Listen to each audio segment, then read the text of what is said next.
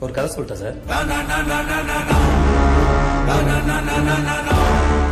Hello மக்களே எல்லாரும் எப்படி இருக்கீங்க? நான் நல்லா இருக்கேன். என்ன மாதிரி உங்களுக்கும் நல்ல மனசு இருக்கிறதுனால நீங்களும் நல்லா இருப்பீங்கன்னு நம்புகிறேன் ஸோ சொன்ன மாதிரி ஒரு குட்டி ஜென் கதைக்குள்ளே போயிட்டு வந்துடுவோம் ஒரு ஜென் துறவி என்ன பண்ணியிருக்காருன்னா வழக்கம் போல் அவரோட சீடர்களுக்கு வாழ்க்கைக்கான புரிதலை பற்றி கிளாஸ் எடுத்துகிட்டு வந்துட்டுருக்காரு.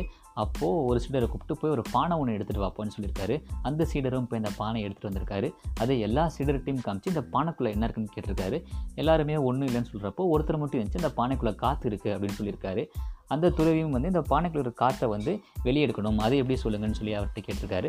அதுக்கு அவர் வந்து அந்த பானையில் தண்ணி ஊற்றி இப்போ இந்த பானைக்குள்ள காற்று இல்லைன்னு சொல்லி சொல்லியிருக்காரு.